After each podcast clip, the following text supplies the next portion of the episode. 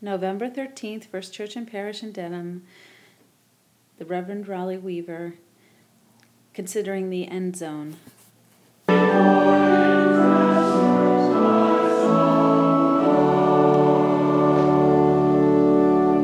Please be seated. Have you ever given two weeks' notice at a job and found it impossible to, con- to concentrate on the tasks in front of you? Or have you planned a vacation and spent more time envisioning sitting on the beach than actually preparing for your journey? The constant struggle to stay present and in the moment is heightened when we approach something new. In those end zone moments, it is easier to focus on what might be around the bend, the new, better job on the way, the upcoming vacation, the possibility of new life. Quite naturally, the danger comes when we put our focus on what's next and we miss what is happening right now. Just as Robert Frost does in his poem, we can let our mind ramble to infinitely more attractive possibilities rather than rest in the time we are in right now. Buddhists describe this dissonance between our preferred imaginary reality and the actual reality as the source of all suffering. In the autumn, we're presented with a perfect metaphor for this type of discomfort. The same desire appears quite naturally during the shift of seasons from the warm, pleasant days of summer as the cold, crisp edge of winter creeps in. Amidst changes in life over which we have little control, it's easy to be distracted. Our minds naturally drift to what is more comfortable, what we can control, and sometimes this even means lamenting what is here. To avoid these interruptions, it is vitally important that we prepare our minds and hearts for the ups and downs of life. Awakening to the present moment is as important when preparing for our death as it is to awaken to life.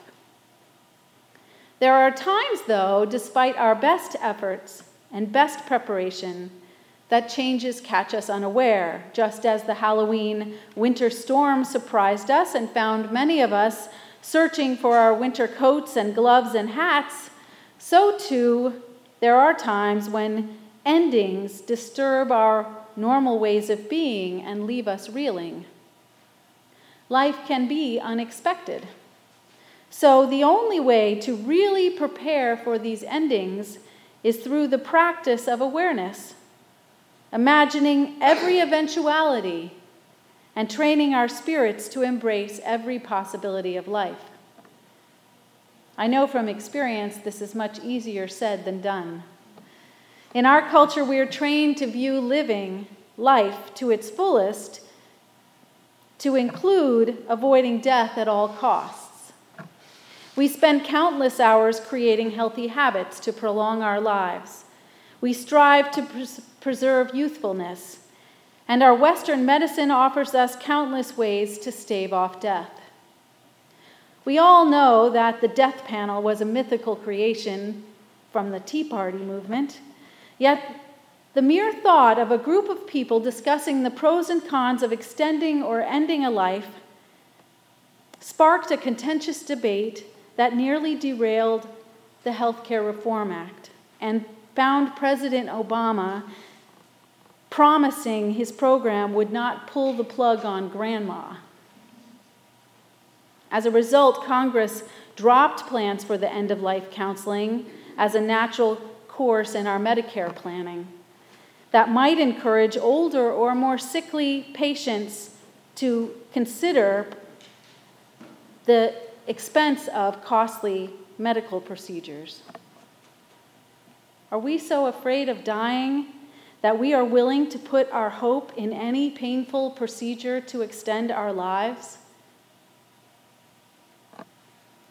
This, of course, is the question this type of counseling might ask what makes a quality life? Last summer, I spent 10 days with my Aunt Mary and her partner Rhoda. My Aunt Mary is 77 years old. For the past four years, she has been suffering with Parkinson's disease. My previously very active aunt spent her adult life teaching German to adolescents at MacArthur High School in San Antonio, Texas. And just four years ago, she was well enough to visit me here at the parsonage in Dedham. Now she is confined to a wheelchair and cannot communicate in full sentences or bathe herself without assistance.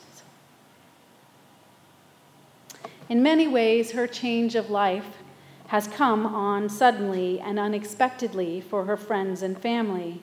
It's difficult to see her so limited and almost impossible to imagine that she won't spontaneously return to her previously active self.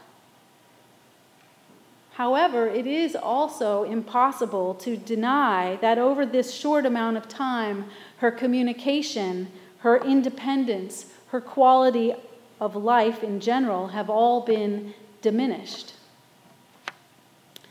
Serendipitously, I arrived on the scene in late June, just as the nurses were disengaging her care and the visiting nurses were disengaging her care, and my aunt was being switched to hospice care.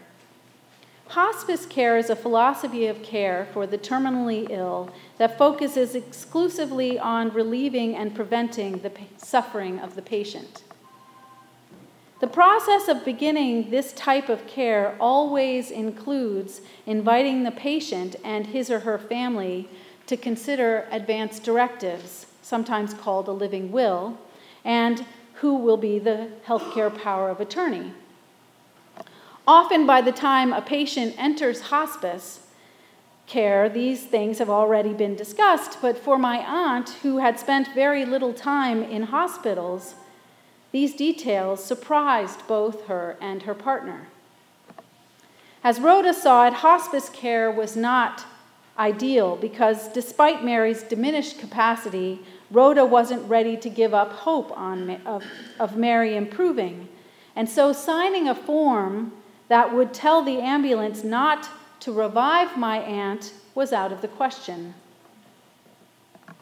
Having been privileged with a job that allows me to be with people at the end of their lives, I have been in this situation many times where the vision of what was and the hope of what might be again is so powerful that people can't see beyond and really see what is now.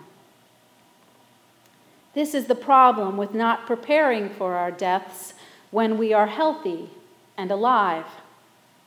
When confronted with an ending, we naturally plan our escape, just as we do when moving or going to a new job or planning a vacation. We make tangible with our minds possibilities that do not exist. Because we do not know what is in the afterlife and we cannot plan for that journey, we focus all of our energies on recovery, even in the most impossible circumstances. And in so doing, create obstacles that the awareness of what is real might erase. Without an advance directive signed, when my aunt's heart stops, and no matter how long it has been stopped. When the ambulance arrives at her home, the EMTs will strive to revive her. I will admit that this is not such a bad plan in many circumstances. But what I do want us to consider is at what point is it a bad plan? When do we stop trying to revive this body we were given? and allow it to rest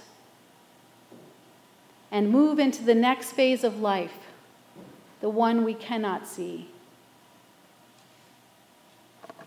Our collective aversion to death has made the transition to death more painful.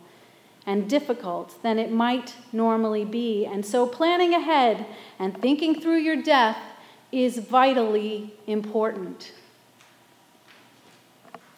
In 1998, 42 states affirmed the national advance directive called Five Wishes that was proposed by the nonprofit agency Aging with Dignity. Five Wishes is an advance directive that lets the family and doctors know five things. Number one, who you want to make your healthcare decisions for you when you can't make them for yourself. Number two, the kind of medical treatment you do or do not want. Number three, how comfortable you want to be. Number four, how you want people to treat you. And number five, what you want your loved ones to know. Deciding these five things before anything happens is a way of preparing for the eventualities of life so that we can live more fully right until the end of our lives. Without these five questions resolved, we can spend the last days of our lives fretting about the things that obstruct our joy in life. Without these five questions published, we can be denied the dignity we deserve at the time of our death. So I want to encourage you to consider your five wishes and make your intention known to your families and to your doctors. And I can even keep a file here on church, at church in case you need your minister to advocate for you in your last days. But there is one more, perhaps even more important element I want us to think about as we consider the end zone of our lives.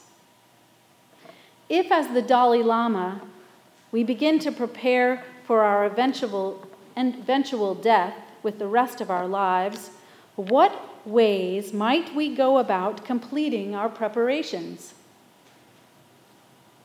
What unfinished things persist? As I've been asking myself this question for the past few weeks, I have been confronted with countless unfinished tasks that need doing junk drawers and closets that need cleaning, laundry that needs doing, walls that need painting. I would be very upset if I was surprised by my death today and anyone had to clean up the mess I have left in the parsonage. Similarly, there are some aspects of my personality that have left rough edges where I where if I were to die tomorrow, I would rather leave smooth ones. One example of this in me is how defensive I get at the slightest suggestion of error. Defensiveness is a wholly unresolved quality in me. It is my knee jerk reaction that is easy for me to explain away because I pair it with righteous indignation and I tell myself I deserve to get defensive. And yet, while I have been considering my end of life planning, I have been aware that my defensiveness, no matter how appropriate, is also leaving an imprint on my life that I would rather not leave behind. I don't want to be remembered as the minister and friend who was so close minded she would get defensive at the suggestion of the slightest criticism. I want to be a loving, calming presence.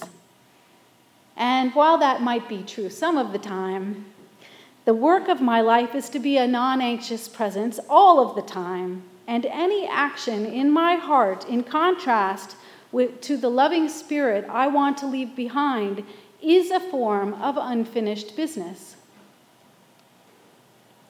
I saw this in my aunt's life as well. She has spent most of her life as a nonconformist, resisting any action by any other person to control her or tell her what to do. Now, in the end zone of her life, she may want to change that and be more open to the support that her partner and friends are offering her. However, with her diminished capacity to express herself, sometimes even the slightest hesitation, which is quite natural with Parkinson's, it becomes read by those around her as a resistance. And so, even if she is being more open to support, her earlier anti dependent nature is all those around her can see.